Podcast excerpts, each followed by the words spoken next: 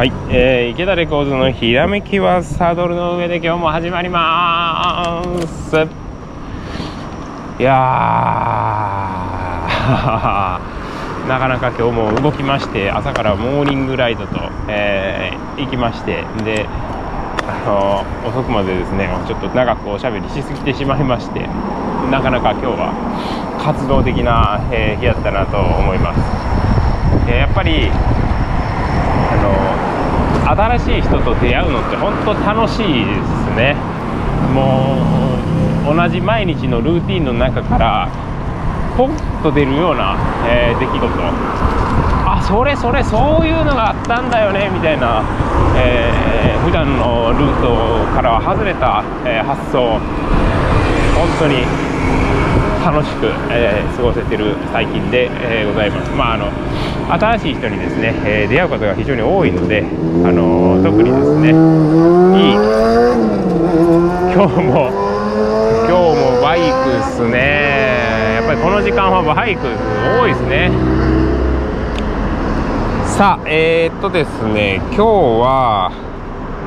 えー、ハンドメイドバイクメイドっていうあのアメリカの、えー、自転車展示会があったんですけども、まあ、そこでですねあの気になった、えー、まあ、トピックみたいなのが、まあ、いくつかあるんでそれちょっとまとめていこうかなと、えー、思っているところです。はい、今日はあの 騒がしい夜になってですね。あっちではパトカーがウイウイ言うてるんで何かあったんでしょうか。あさっきのバイクかな？が捕まったかもしれません。はい。では行きます。さあメイド、えー、このメイドで、えー、一つではなくていくつかのグループがこう同じようなものを提案しているっていうことがですね、えー、あったんですよ。でそれをあの海外の YouTuber でパスレスペダルさんっていう方がいらっしゃってでその内容をですね見てたらあ確かに確かに、えー、そういうのあるよねっていうのがあったんです。でそれをいくつかこうピックアップ、えー、してみようかなと思います、えー、まずですね、え、思ったのがバスケットですね。バスケット。1つ目。バスケットバイクっていうのがなんかこう増えてきているような、え、気がしましたね、え、自転車のバスケットってなるとあの、よくよく耳にするのがあのボルトというメーカーのバスケットになります。でこれはもうかなり長い、え、歴史を持った、え、自転車のバスケットメーカーなんですけど、え、137というサイズと、え139という、えちょっと大きいサイズ。っていうのがあってちょうどですね、え自転車特にスポーツバイクと相性がいいんですよ。でまあ耐久性もですねやっぱりそこそこあってシルバーとブラックというのがこう基本色であるんですけど、えシルバーの方はですね使えば使うほど味が出て、えー、錆びるわけではないけれどもこう白錆といいますかあの曇ったような感じに、えー、なってくると、まあ、メッキされてるんですけどもそのメッキがいい感じのあのオールドスクールな、えー、バスケットの雰囲気を醸し出してくるんですね。であとブラックの方もあのラフな感じでこう色がついとってですね非常に味がある、えー、使い心地のいい、えー、バえー、バスケットなんです。で今まではですね大体このゴールドっていうのが中心で、えバッグがそのゴールドのバスケットにぴったりなバッグだったり、えそのゴールドにぴったりなアクセサリーだったりっていうのが、えー、あまあ、定番やったんですけどもここに来てバスケットの選択肢が変わりつつあると。いうのをちょっと感じました。あのバスケットを自作で、え、作ってるところもあるんですよ。あのパイプを曲げてですね今いわゆるバスケットバイク。あのカーゴバイクとも言われるんですよね。でっかいカゴが前にドカンとついたような荷物何でも入るやんっていう、えー、ものを作ってたり。であとはプレート型のバスケットえー、作ってくれるところがあったりと。でさらにはですねキャリアと、えー、バスケット、えー、同じメーカーが同じように出店、まあ、出してですね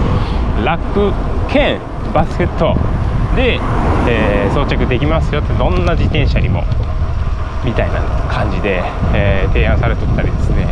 結構この荷物を入れる、えー、バスケットというのがですね多種多様な形状が、えー、広がってきているなというふうに感じましたね。なんで今まではこの選択肢としてゴールド一択やったのがもっと自転車に合う、えー、いろんな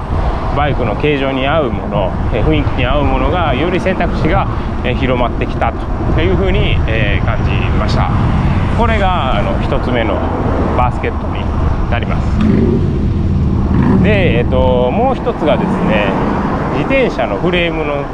もしくはパーツの、え 3D プリントですね。これがちょっと増えてきてるなって感じましたね。これはあのメイドだけじゃなくて、まあ、全体的にえー、フレームのパーツとか、えー、自転車パーツがですね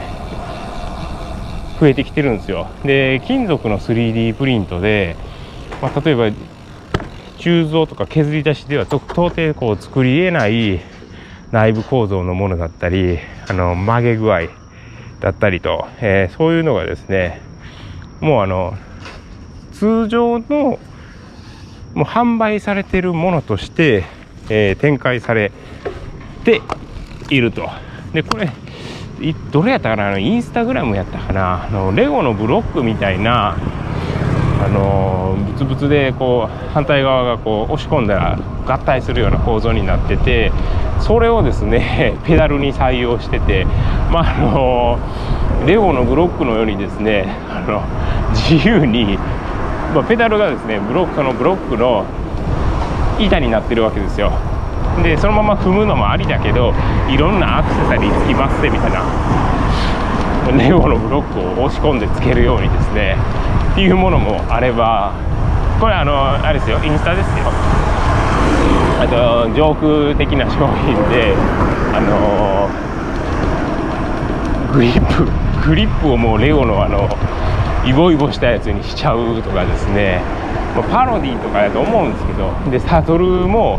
レゴのようにですね ブロックで、えー、自由に形を形成できますよ とかですねなんかそういうおそらく 3D プリンターで作ったであろう、えー、パーツがですねあの増えてきていると、え思いましたね。で有名なえー、ところでいくとあのチタンのバイクメーカーでムーツっていうところがあるんですけどそのムーツの、え、フレームのリアエンド。もあの 3D プリンターでできてると。で実物はですねあの拝見したんですけども結構あのしっかりと、えー、した、えー、構造で僕はなかなか、えー、いいと思いましたけどね。はい。であとはですね、まあ、それが今回のその 3D プリンターのお話ですね。で僕も自転車のパーツを作りたくてですね、えー、1回 3D プリンターをやってみようと思ったことがあったんですよ。ひとまずあの 3D プリンターって、えー、調べるとデータを 3D キャドで引いて、えー、図面引いてそれを、まあ、あのプリンターを持ってる工場にえー、投げて委託すると、えー、プリントしてくれる。まああのあれですね。本当印刷屋さんみたいな感じでそれが立体的になったバージョンっていうイメージなんで 3D プリンターの金属板で精度がいいやつってなったらまあ普通の家じゃ買えないんですけどデータだけ家で作ってそのプリンター屋さんにプリントしてもらうということやったらできるんですね。でそういうので、えー、ブレーキのレバーとかですね、えー、シートポストとか、えー、全然作れると思いますんで作ってみようと思って調べたことがあったんですよ。でいざいざやってみるとまあまあな現状ですよ。僕があの勉強してた時ですよ。あのまあまあデータを作りました。で送りました。完成しました。って出来上がったやつはあんまり実用的じゃなかったんですね、まあ、要するに今までのこのパーツの製作方法もしくは品質の方が圧倒的に良すぎて 3D プリンターで作ったものはあんまりよろしくなかったんです。だから試作品とかですねあの図面の、えー、ものをプリントしてでどんな形状か立体的にこう考察するみたいな時は全然あのいいんですけどもそれを実際に装着してですね、えー、命を預ける部分をブレーキ例えばブレーキレバーとかでグワッて握ってバーンって割れたらですねもう最悪じゃないですか。なんでそこまでは至ってないなって思ったんですよ。普段こう利用する、えー、ものとしては。ただ今のあのー、そのメイドで見たような 3D プリンターのパーツっていうのはもうはるかかるかはるか彼方の上にあるあの品質が向上しとってですね本当にもう実用できるレベルにあるんだなというこの進化の速さをですねものすごく感じた、えー、っていうのが今回のこの 3D プリンターの進化、えー、ポイントやなと思いましたね。はいこれが2つ目になります。んでですねあと、えー、思ったのが UDH ですね。UDH ユニバーサルディレイラーハンガーですこれもやっぱりポイント高いなと思いましたね。あのスラムのスラムというコンポーネントのメーカーが出しているオリジナルの規格なんですけどまああのディレイラーハンガーって各メーカーでいろんな形を採用してるんですけどそれ壊れたらですねそのメーカーしか直せないと。要するに、えー、ディレイラーハンガーをわざわざそのメーカーから取り寄せないといけないっていうのを解決したユニバーサルディレイラーハンガー UDH これを採用したハンドメイドの自転車も多いように感じましたね。でこの UDH を採用するとまああのスラムのスラムの、え、リアディレイラーハンガーを採用すればいいので、まあ、比較的どんなメーカーでも、まあ、スラムのスラムが 壊れ、まあ、会社がですねえー、潰れない限りはどこでも手に入りやすいと。しかも安い汎用性あり。でまあスラムはこれを見越したかどうかは知らないんですけどあの UDH に採用するリアディレイラーも出してきてると。ってなったら僕のあのもうこれ完全に僕の印象なんですけどおそらく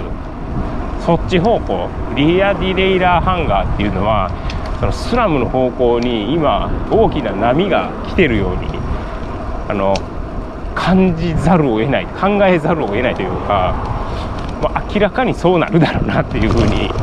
感じますね。なんでそのスラムの UGH を採用したスラムのリアディレイラーは変速性能がバチ上がりやったらしいんですよ。僕も1回操作したぐらいやったんでそんなに正直分かんなかったんですけどあの他の方のレビューとか見るとやっぱりぶち上がってると。で僕普段シマノを使ってるんでそもそも変速性能に、えそこまであの問題を感じたことがなかったんですね。でスラムの方は、まあ、シマノに比べてカッチャンカッチャンってこう変わるなっていう印象があったんです。でもそれはあのメーカーの、あの味というか個性みたいなところがあるんで全然気にしてなかったんですよ。で今までのその UDH のものに比べると、UDH じゃなかった、スラムの、えー、コンポーネントに比べると確かにスムーズやなと。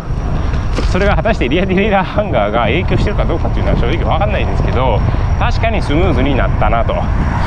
でその最新のスラムのものも使えるし、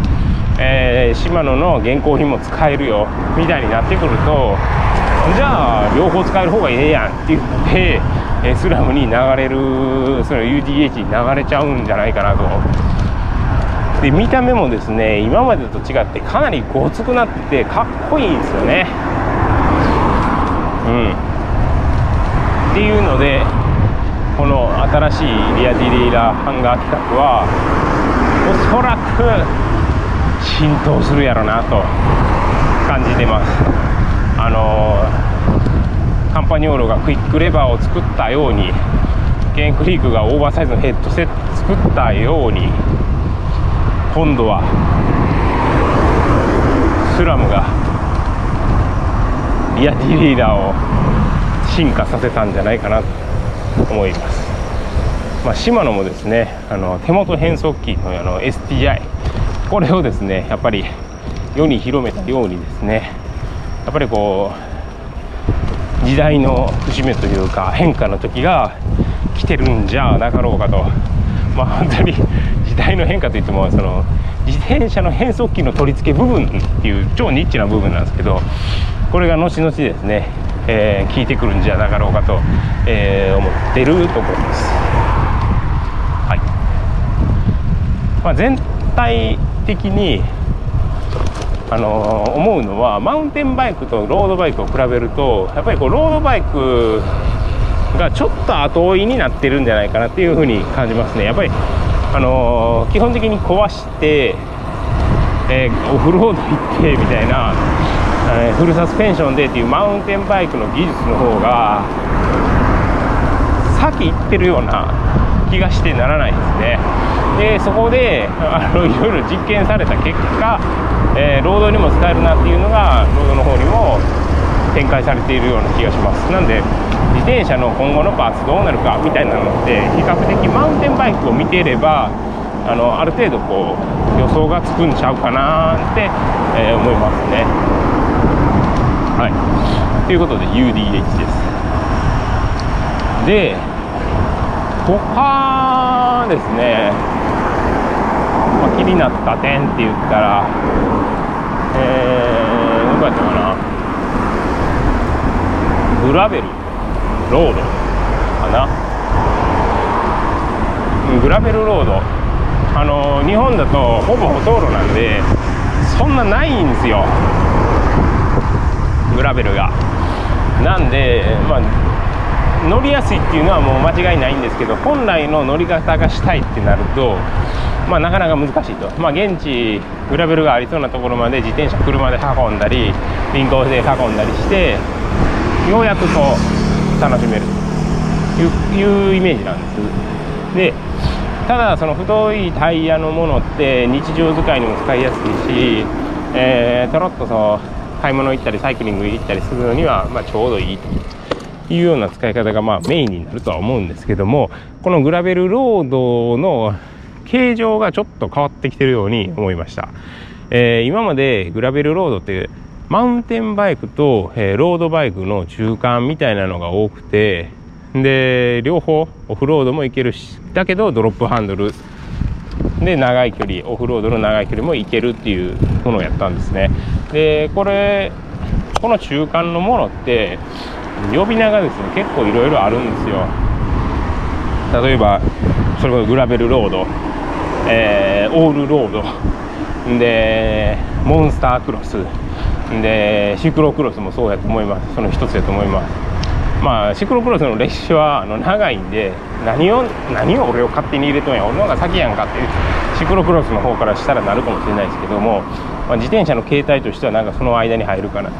ほんでツーリングバイク、えスポルティーフバイクランドナーみたいなのも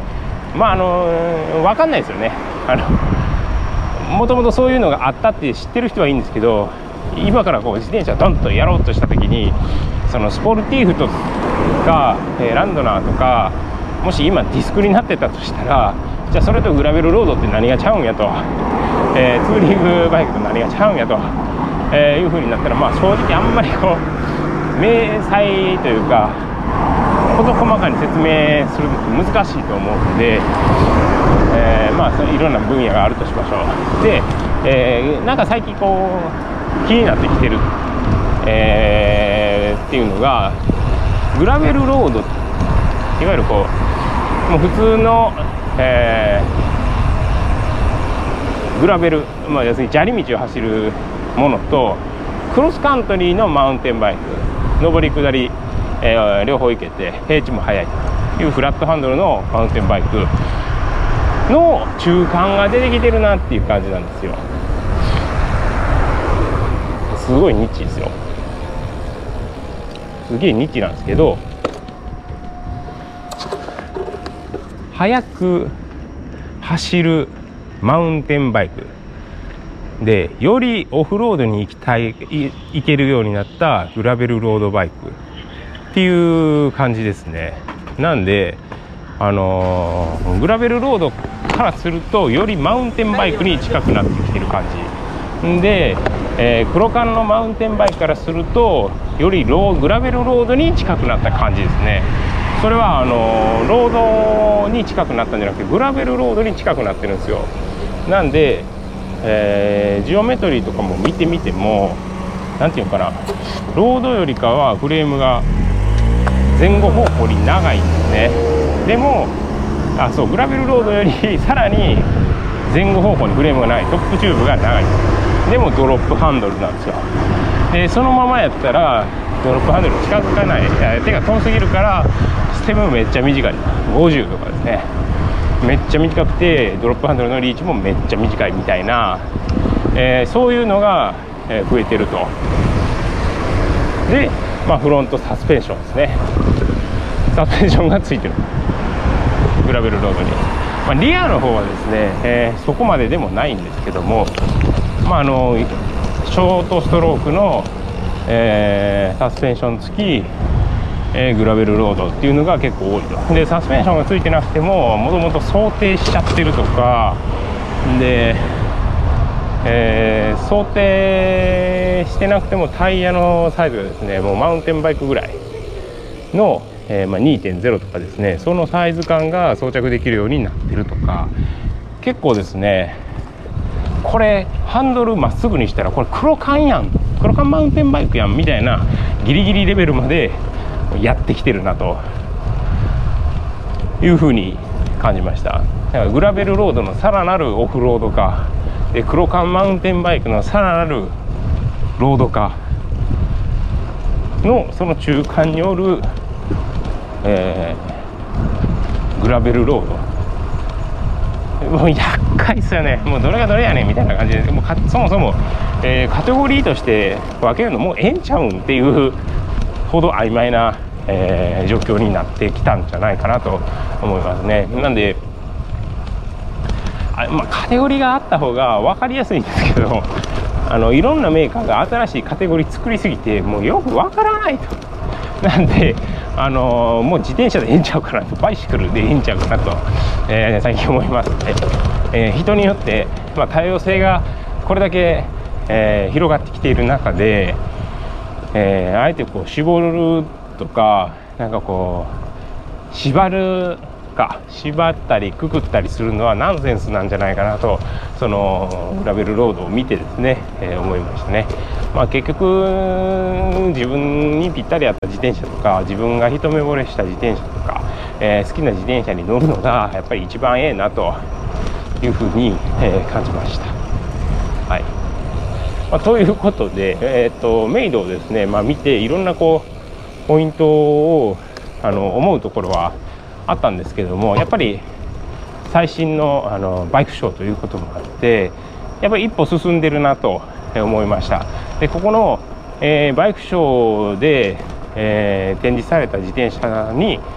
えー、影響を受けることはもう間違いないと思います。なんで今後ですね、え1年2年経ったぐらいに多くのメーカーに採用され始めるっていうのはまあまああるでしょう。かなりあると思います。なんでここのあのバイクショーはですね、まあ、目が離せないわけなんですよ。何回も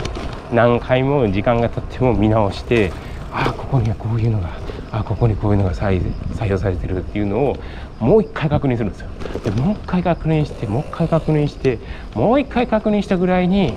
その真実というかなんかこう流れが分かってくるというような感じで僕は捉えています。はい、えー、ということで、えー、池田レコーズのひらめきはサドルの上で今回は、えー、メイドの、えー、展示会を見て、えー、感じたことをですね、えー、もう一回ポイントをまとめてみました。池田レコーズひらめきサドルの上でポッドキャストは iPhone の